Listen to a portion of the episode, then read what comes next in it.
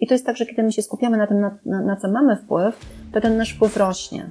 A jeżeli się skupiamy na tym, na, na, tym, na co wpływu nie mamy, to tak naprawdę zaczynamy lamentować, e, załamywać ręce i ten wpływ maleje, bo energię jakby trawimy tutaj. Zapraszam do podcastu Rozwój Osobisty dla Każdego.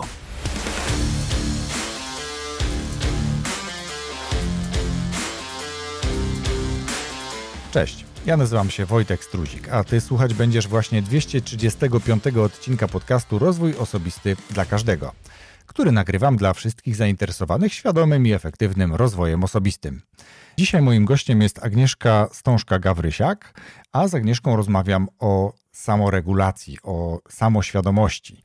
E, za chwilkę zaproszę Cię do tej rozmowy, natomiast jeszcze przed tą rozmową przypomnę, że w odcinku 234, odcinku solowym, rozmawiałem czy mówiłem do ciebie o tym, kiedy warto czy należy wytrwać, a kiedy odpuścić. Jakie działania czy jakie różnice między tymi działaniami mm, są wyraźne i które pomogą nam taką decyzję podjąć. Więc jeśli jeszcze nie słuchałeś, nie słuchałaś odcinka 234, to serdecznie do tego zapraszam.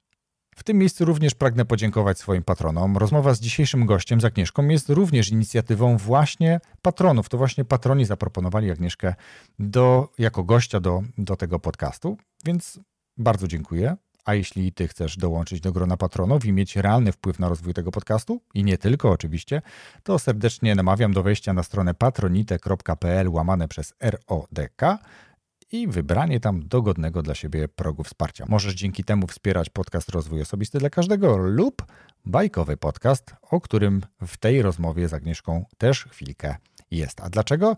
To już dowiesz się z samej rozmowy, do której serdecznie zapraszam. Nazywam się Agnieszka Stążka-Gawrysiak, jestem coachką, coachką kryzysową, trenerką Instytutu Pozytywnej Terapii Kryzysu i wspieram mamy, które się zmagają ze stresem, ze złością, e, z kryzysem na drodze do spokoju. No, krótko i zwięźle, ale ja bym tutaj dodał jeszcze, że jesteś autorką przewspaniałych książeczek. Powiedz trochę o nich jeszcze. Ach tak, no tak. To nawet nie książeczki bym powiedział, kolejna... ale konkretne książki. Mhm, to jest taka moja kolejna rola pisarki, autorki. Nie wiem, jak, jak zwał ten zwał. W każdym razie napisałam już cztery książki pod tytułem Self-Regulation i one mają tam swoje rozwinięcia tytułów. Wszystkie dotyczą radzenia sobie ze stresem, czyli samoregulacji.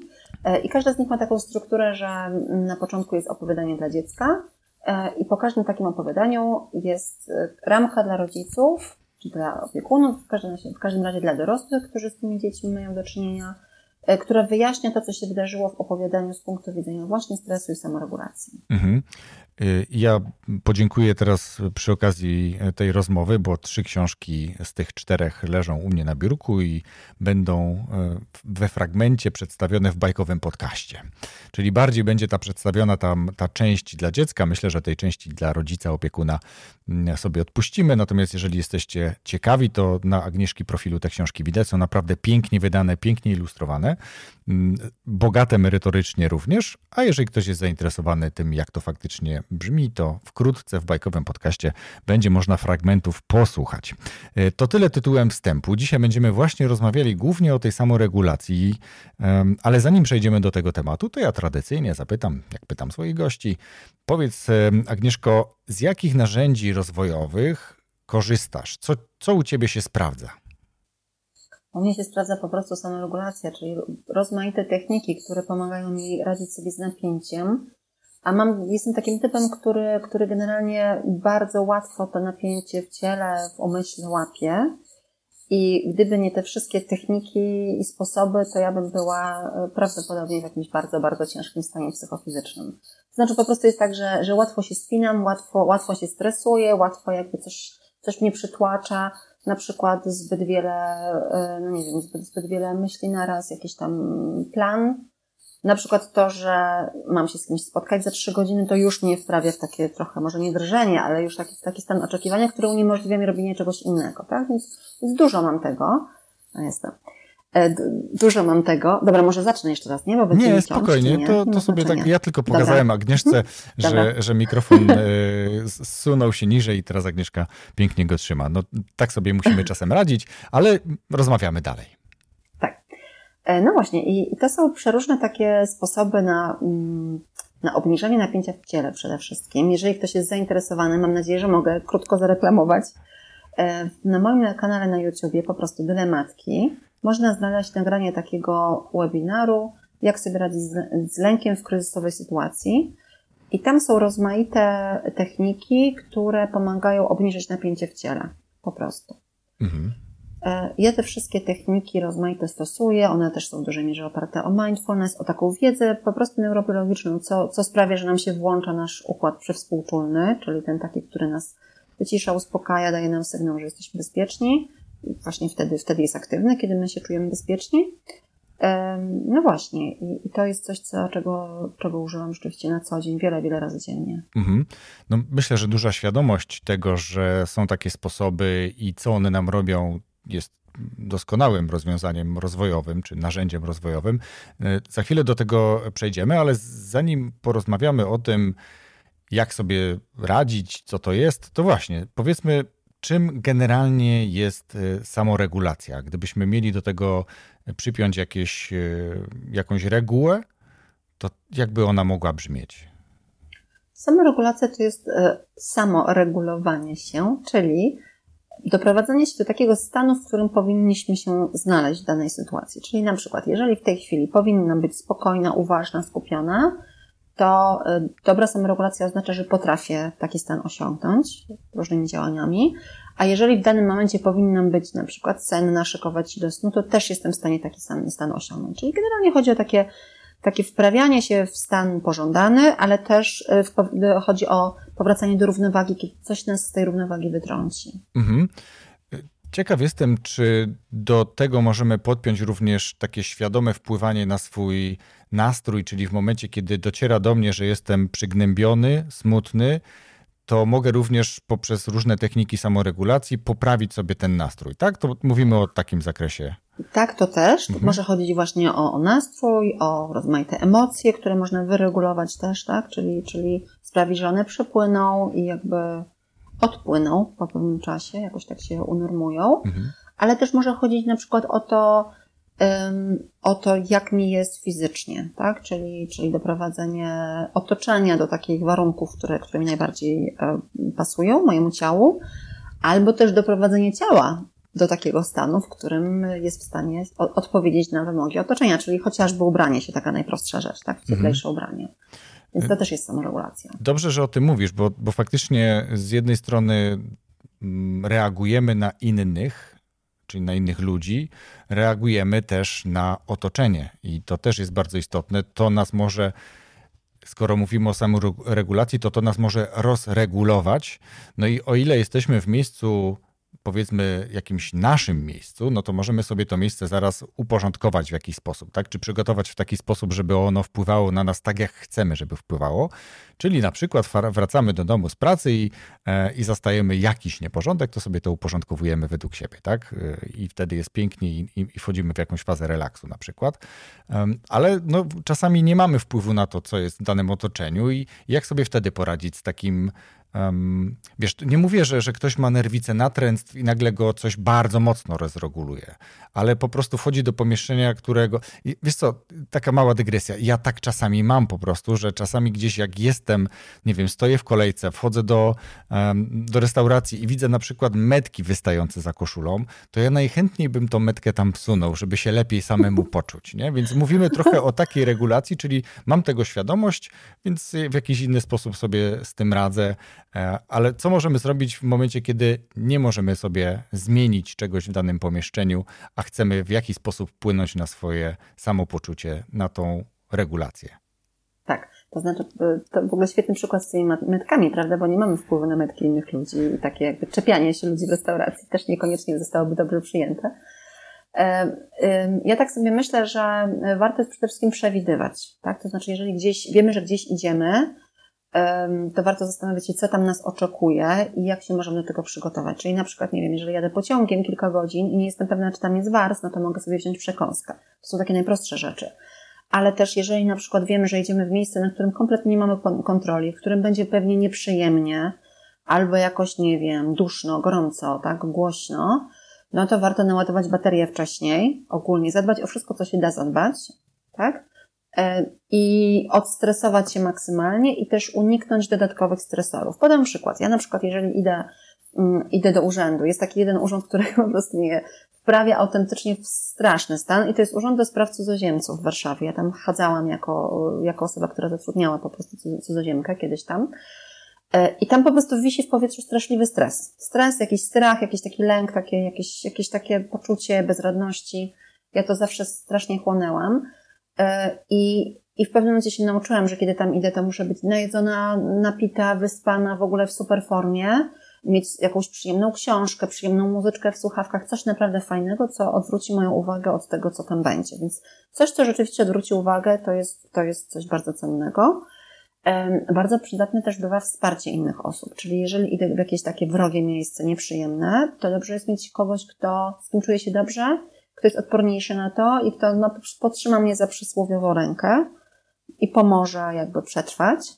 E, I to nie musi być ktoś, kto fizycznie mnie podtrzyma za tę rękę, to może być przyjaciółka, do której zadzwonię przed albo po.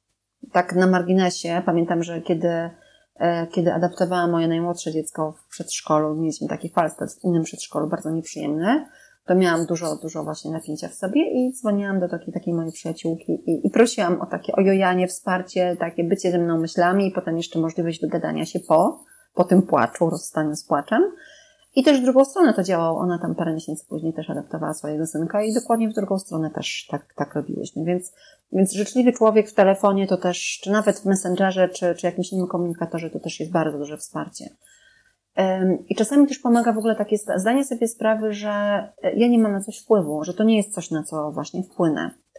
I bardzo to pomaga w kontakcie z ludźmi, którzy są mocno rozregulowani jakby zachowują się na agresywnie w miejscu publicznym, tak słownie agresywnie. No wiadomo, że nie chodzi o takich, co to nas biją na przykład, bo wtedy to trzeba brać taki zapas. Ale tacy, którzy, nie wiem, jak rzucają jakieś wulgaryzmy, jakoś nieprzyjemnie się odezwą, to e, jeżeli jesteśmy na jakimś takim poziomie elementarnych zasobów, to warto jest po prostu sobie powiedzieć, że jakby ten człowiek ma jakąś trudność, jest zestresowany, ja tutaj nie zmienię jego życia, cokolwiek zrobię raczej nie pomoże, może tylko jakby bardziej nakręcić spiralę jakiejś tam, prawda, agresji.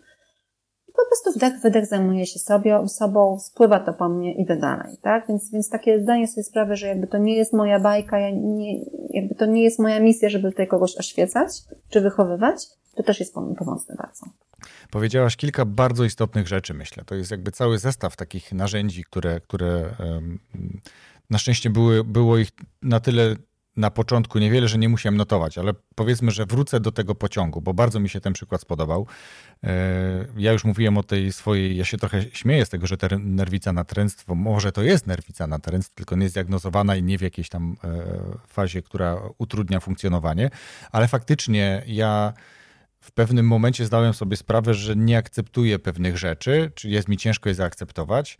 I jadąc na przykład środkami komunikacji miejskiej, faktycznie wolałbym mieć ze sobą, i często mam, Mm, często, często kiedy jadę, jeżdżę na szczęście rzadko, e, mam jakieś chusteczki nawilżane, czy, czy to e, antybakteryjne, czy jak onekolwiek się nazywają, po to, żeby później jakby przeczyć sobie ręce.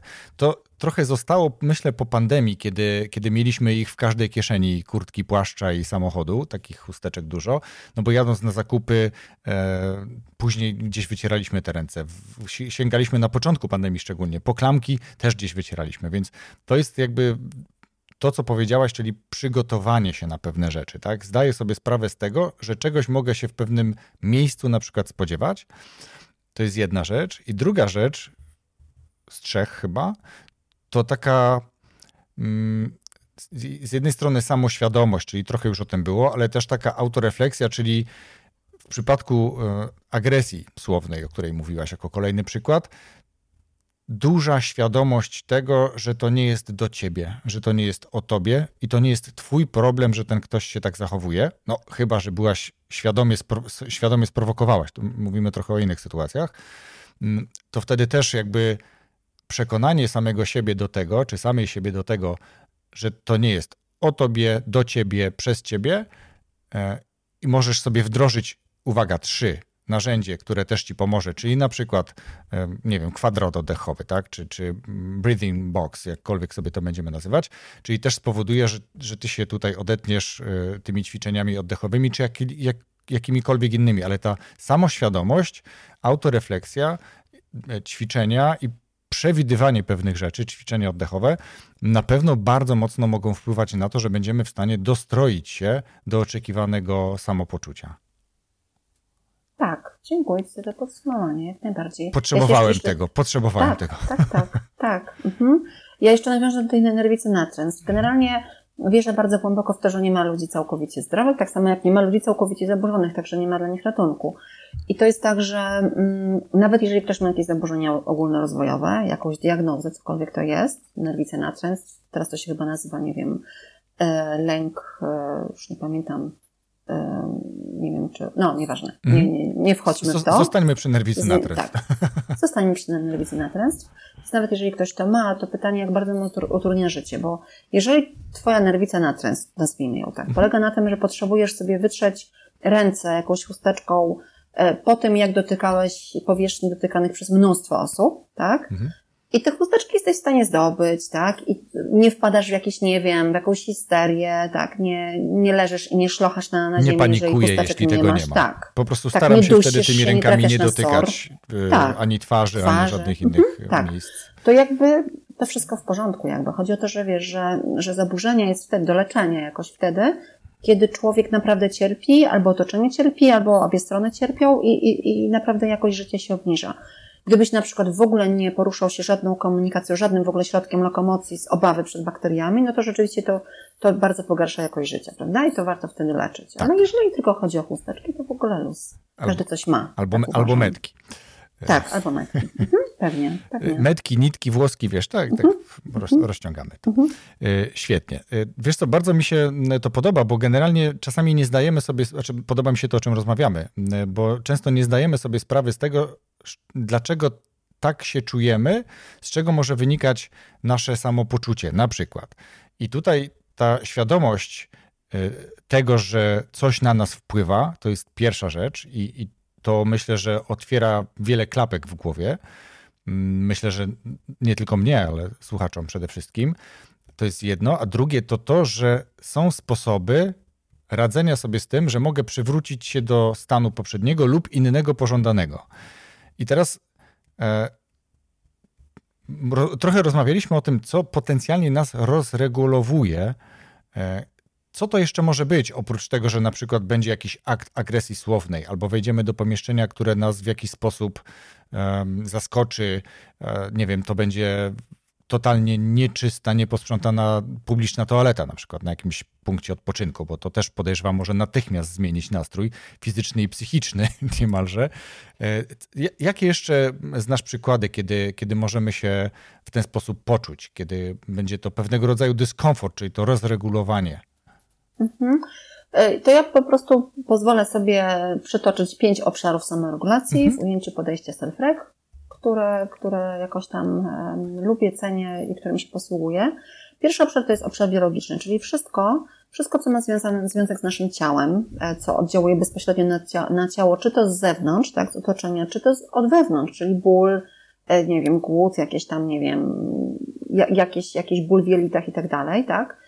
E, cokolwiek, co na, co na ciało wpływa, jest takim bodźcem e, z obszaru biologicznego, stresorem z obszaru biologicznego.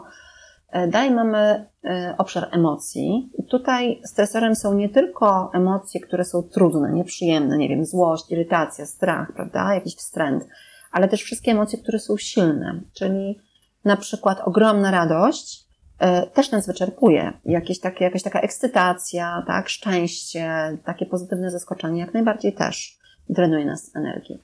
E, trzeci obszar to obszar poznawczy. I tutaj stresorem, takie, czasami są takie nieoczywiste stresory, ale na przykład to, że my potrzebujemy coś zrozumieć, e, coś, coś obczaić, coś, coś jakoś rozkminić, coś sobie poukładać, czegoś nie rozumiemy, to już jest znowu stresor. Potem jest obszar społeczny i w ogóle bycie z ludźmi, z jakimkolwiek człowiekiem, nawet bliskim, owszem, może nas ładować emocjonalnie, czy też ładować po prostu jakoś nasze baterie, ale jednocześnie też zawsze trochę nas rozregulowuje, bo nasz organizm potrzebuje się dostroić do tego, że my jesteśmy na przykład w jednym pomieszczeniu, że jakoś, nie wiem, e, nasze ciało tak śledzi e, zupełnie bezwiednie mimikę drugiej osoby, całą mowę ciała i jakby rejestruje i analizuje, czy to jest bezpieczne, czy to nie jest bezpieczne, czy ja tutaj przynależę, czy nie przynależę. To jest, to jest absolutna taka neurobiologia. Mm, I ostatni, ostatni obszar to jest z, z tych pięciu to prospołeczne, czyli wszystko, co ma związek z tym, z jakąś moralnością, z jakimś takim systemem wartości, z przekonaniami, Czyli na przykład ogromnym stresorem dla obszaru prospołecznego jest wiadomość o tym, że, nie wiem, coś w kraju się nowego dzieje, coś się kroi, co jest niesprawiedliwe, co jest niezgodne z naszymi wartościami, tak? Na przykład. Więc stresować nas może absolutnie cokolwiek. I teraz jest tak, że my się możemy wyregulować pod warunkiem, że mamy pewien elementarny poziom zasobów. To znaczy, jeżeli jestem w absolutnie skrajnym wycieńczeniu, jeżeli jestem przerażona, jeżeli jestem nie wiem, nie czuję się w ogóle bezpiecznie, jestem zaatakowana, to działam instynktownie i nie mam dostępu do tych wszystkich narzędzi i technik, które, które sobie pracowicie przyswoiłam, tak jako dorosła osoba. I działamy po prostu tak, tak jak nam każe nasz organizm, tak? Czyli na przykład, nie wiem, przeszczemy, uciekamy, zamrażamy się, stoimy jak słup soli, płaczemy, tak, szlochamy, tak, nie wiem, szarpiemy kogoś i potem nawet możemy nie pamiętać, co, co zrobiliśmy. Ale właśnie jeżeli mamy jakiś elementarny poziom zasobów, to możemy się jakoś regulować. A który z tych obszarów, powiedz Agnieszka, jest najtrudniejszy, jeśli chodzi o kwestię powrotu do jakiegoś e, stanu albo wprowadzenia się w pożądany stan? Co nas najbardziej rozregulowuje z tych pięciu? To zależy. Okay. Zależy trochę od naszych uwarunkowań, od tego, co jest dla nas ważne, od tego, jaką mamy chociażby odporność na, no nie wiem, na różne bodźce typu ból. Bo zobacz, niektórzy mają tak, że E, albo nie wiem, temperatura. Niektórzy mają tak, że jak jest upał, to wprawdzie taki, wiesz, taki lepki, potężny upał, nie wiem, 30 parę stopni, tak, e, ruszamy się jak muchy w smole. I niektórym jest nieprzyjemnie, ale spoko dają radę, a niektórzy autentycznie, no, po prostu tak cierpią, że nie są w stanie poskładać myśli, tak, ani się odezwać, ani zrobić absolutnie nic, bo się tak strasznie źle czują, tak? I to jest prosty przykład, ale, ale pokazuje, że, że właśnie to zależy od naszego ciała, od naszych uwarunkowań, naszej historii, naszych przekonań, tego, co nam się przytrafiło właśnie jako dzieciom.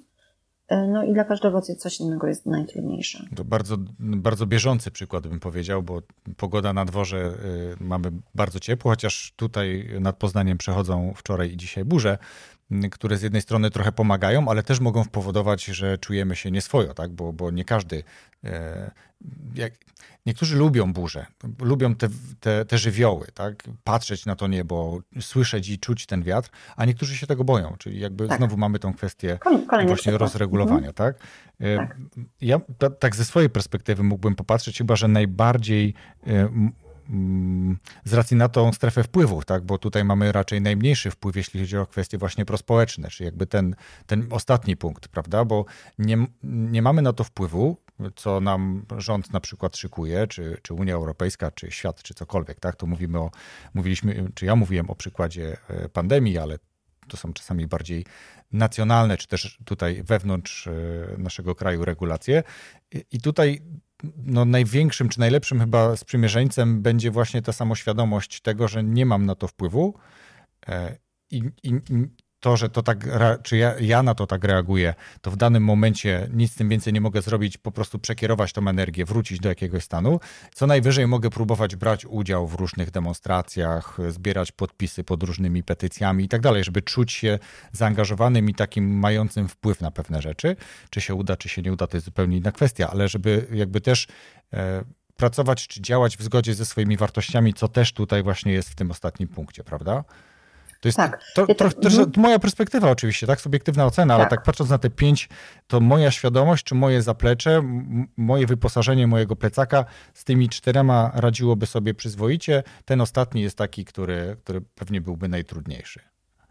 Tak, e, ja się zgadzam, że to właśnie jest e, tak naprawdę kwestia tego, tego jakby takiego uświadomienia sobie, na co mam wpływ, a na co nie mam. To znaczy, inaczej powiem pewne rzeczy są tak bardzo bolesne, że trudno jest przechodzić nad nimi do porządku dziennego. Oczywiście. Nie wiem, przykład wojna, wojna w Ukrainie, prawda? To jak ludzie tam cierpieli, cierpią nadal, e, trochę przechodzi ludzkie pojęcie i jakby skupienie się na tym ciągle, tak, myślenie na tym ciągle naprawdę, myślę, że każdego wrażliwego człowieka doprowadziłoby do rozpaczy.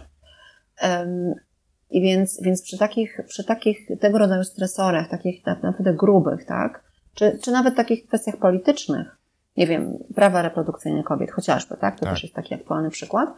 To, to właśnie warto sobie uświadomić, że dobra, y, to jest przynajmniej część tego jest całkowicie poza moim wpływem, więc szukam sobie mojego małego obszaru wpływu. I mój mały obszar wpływu to może być właśnie pójście na demonstrację, to może być, nie wiem, wsparcie kogoś, nie wiem, uchodźcy, uchodźczyni, prawda?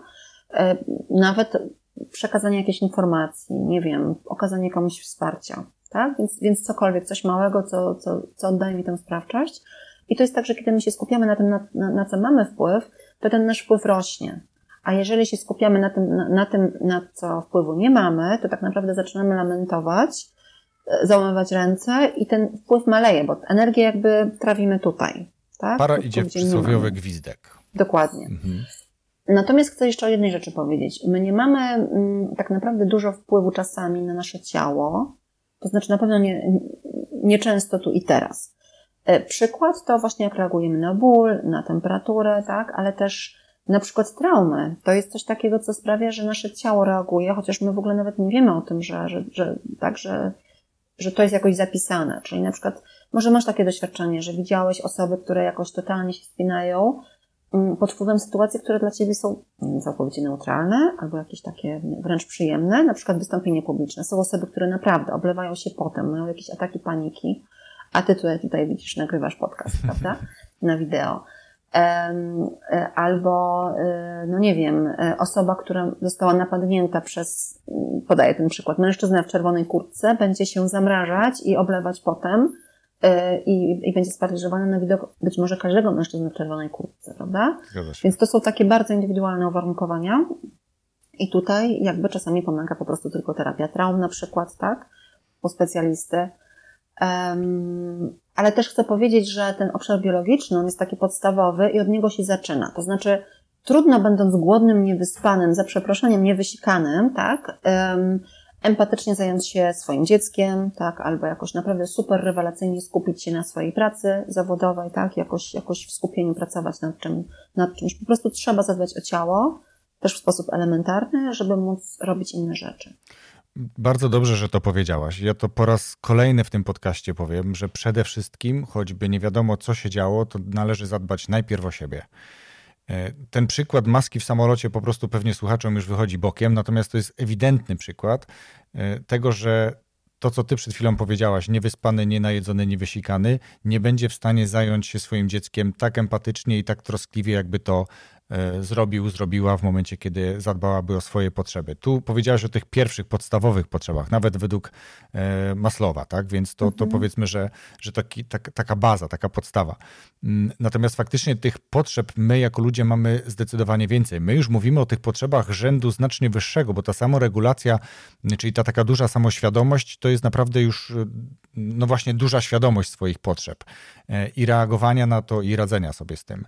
Natomiast w momencie, kiedy nie, nasi słuchacze na przykład nie wszyscy wiedzą o tym, tak? czy, czy potrafią sobie z tym radzić, albo coś wiedzieli, ale muszą usłyszeć to piąty lub piętnasty raz, bo tak też bardzo często jest, żeby nagle kropki się na tyle połączyły, dobra, sprawdzę, dobra, zobaczę, przetestuję. To jest, nie wiem, e, ostatnio taki temat mm, e, medytacji, który ja też to przechodziłem, czyli kilka lat temu, kiedy słyszałem medytację, mówiłem, dobra, wyobrażam sobie e, łysego gościa w- w żółtej szacie, który siedzi gdzieś na kamieniu, tak?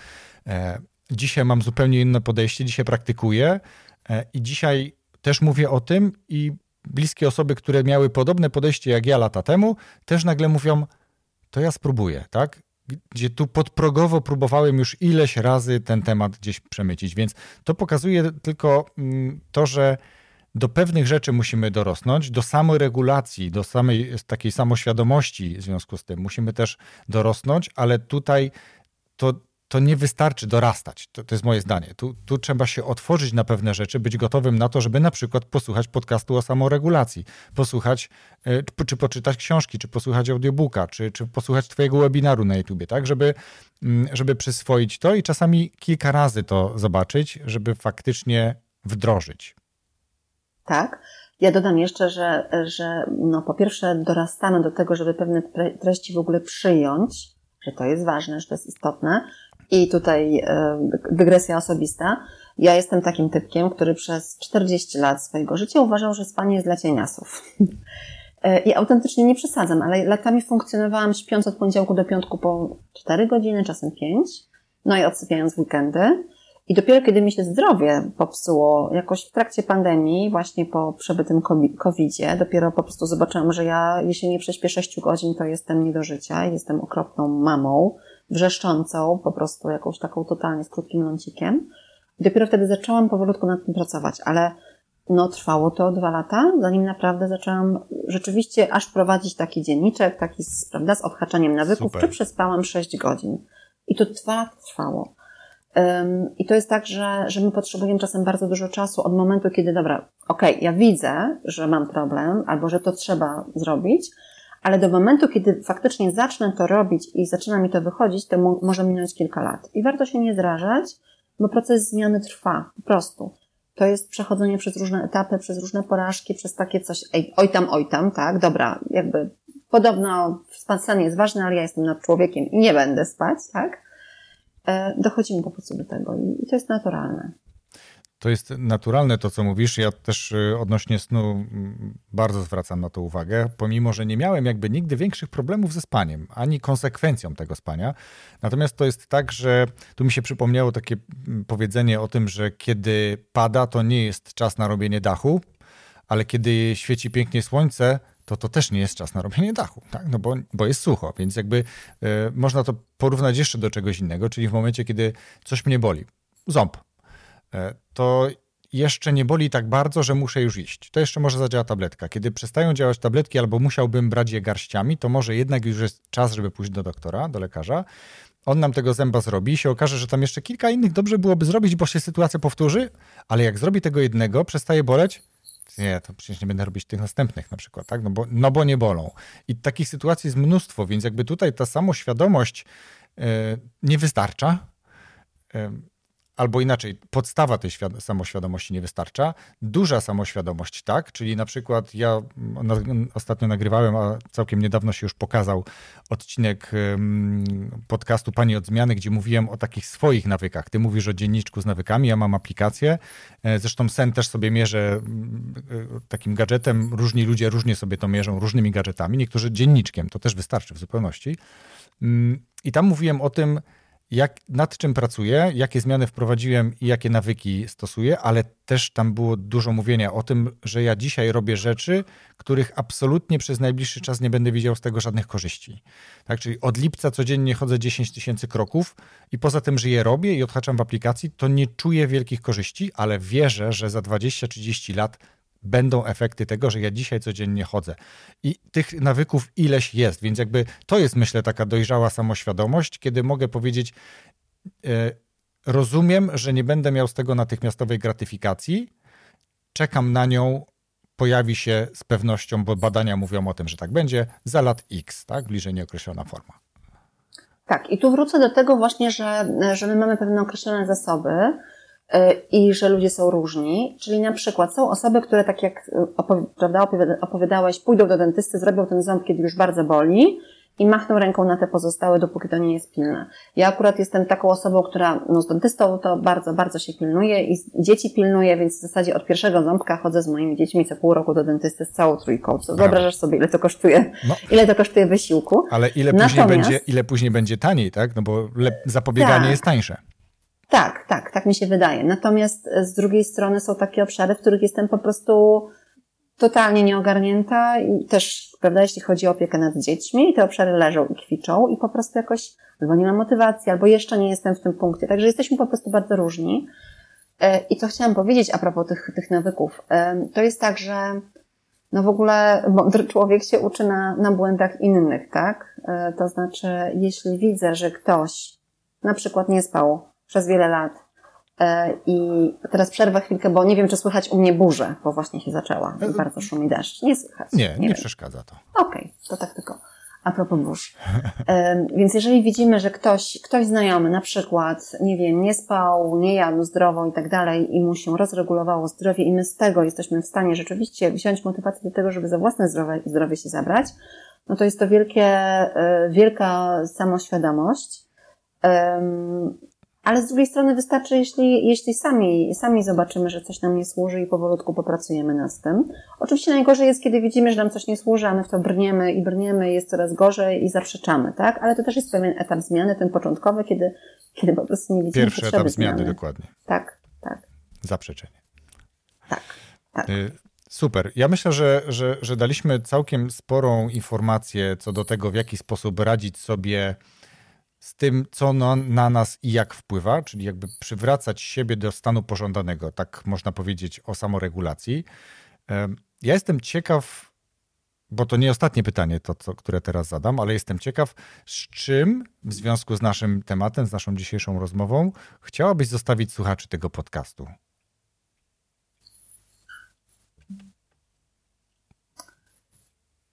Chciałabym ich zostawić e, z taką refleksją, czego ja potrzebuję do tego, żeby się po prostu lepiej czuć.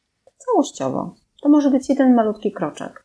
Taki nisko wiszący owoc, po który w miarę łatwo sięgnąć, bo, bo może kiedyś to robiłam, robiłem, tak? Czyli na przykład kiedyś chodziłem te 10 tysięcy kroków, a ostatnio jakoś nie chodzę od, od kilku miesięcy, to może warto zacząć znów, tak?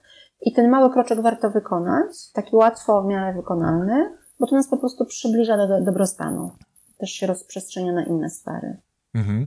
Ja dokończę tylko od swojej strony, bo to mi się też bardzo podoba, w której książce już teraz na tą chwilę sobie nie przypomnę, mm, ale było właśnie o tym, że nie robimy prostych rzeczy, bo są proste. Tak? Czyli jakby tak. nie zrobimy jednej pompki, bo każdy ją może zrobić. Nie zrobimy jednego przysiadu, nie zrobimy y, krótkiego spaceru, bo, bo, to nie jest żaden wysiłek.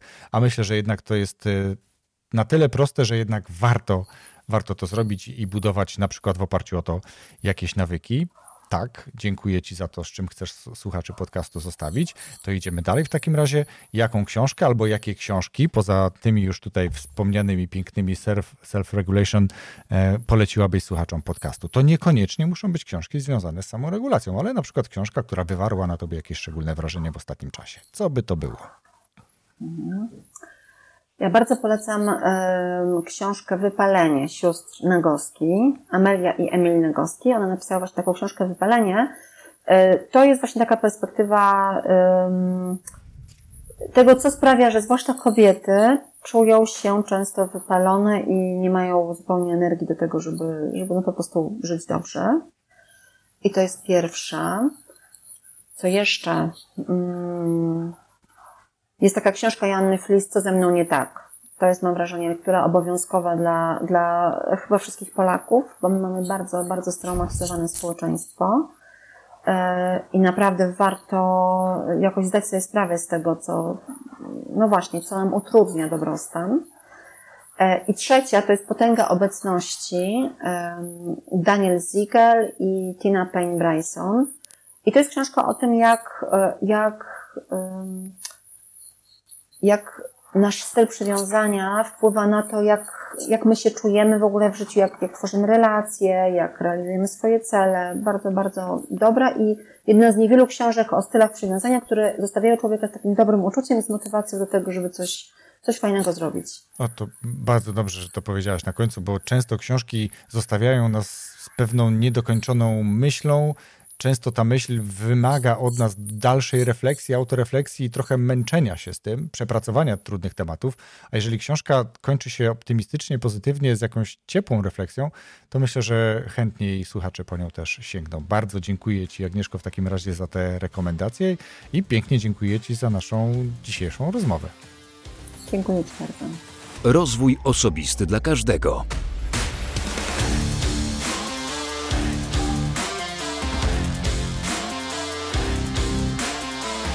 Dziękuję za wysłuchanie rozmowy z Agnieszką do końca. Myślę, że samoregulacja jest dosyć istotnym tematem, a szczególnie dla osób, które, tak jak Agnieszka mówiła na początku, mają tendencję do ulegania pewnym wpływom, do tego, że otoczenie, ludzie, pomieszczenia czasem lub inne sytuacje wpływają na nas i warto wiedzieć, że to jest zewnętrzny wpływ i są sposoby e, radzenia sobie z tym, są sposoby właśnie wpływania na to, że możemy swój nastrój dostosować do oczekiwanego, swój stan, swój stan świadomości, emocji dostosować do stanu pożądanego.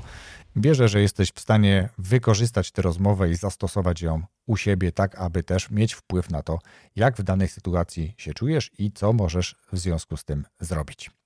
Raz jeszcze dziękuję za wysłuchanie odcinka do końca i zapraszam za tydzień w piątek do kolejnego nowego materiału w podcaście Rozwój Osobisty dla Każdego.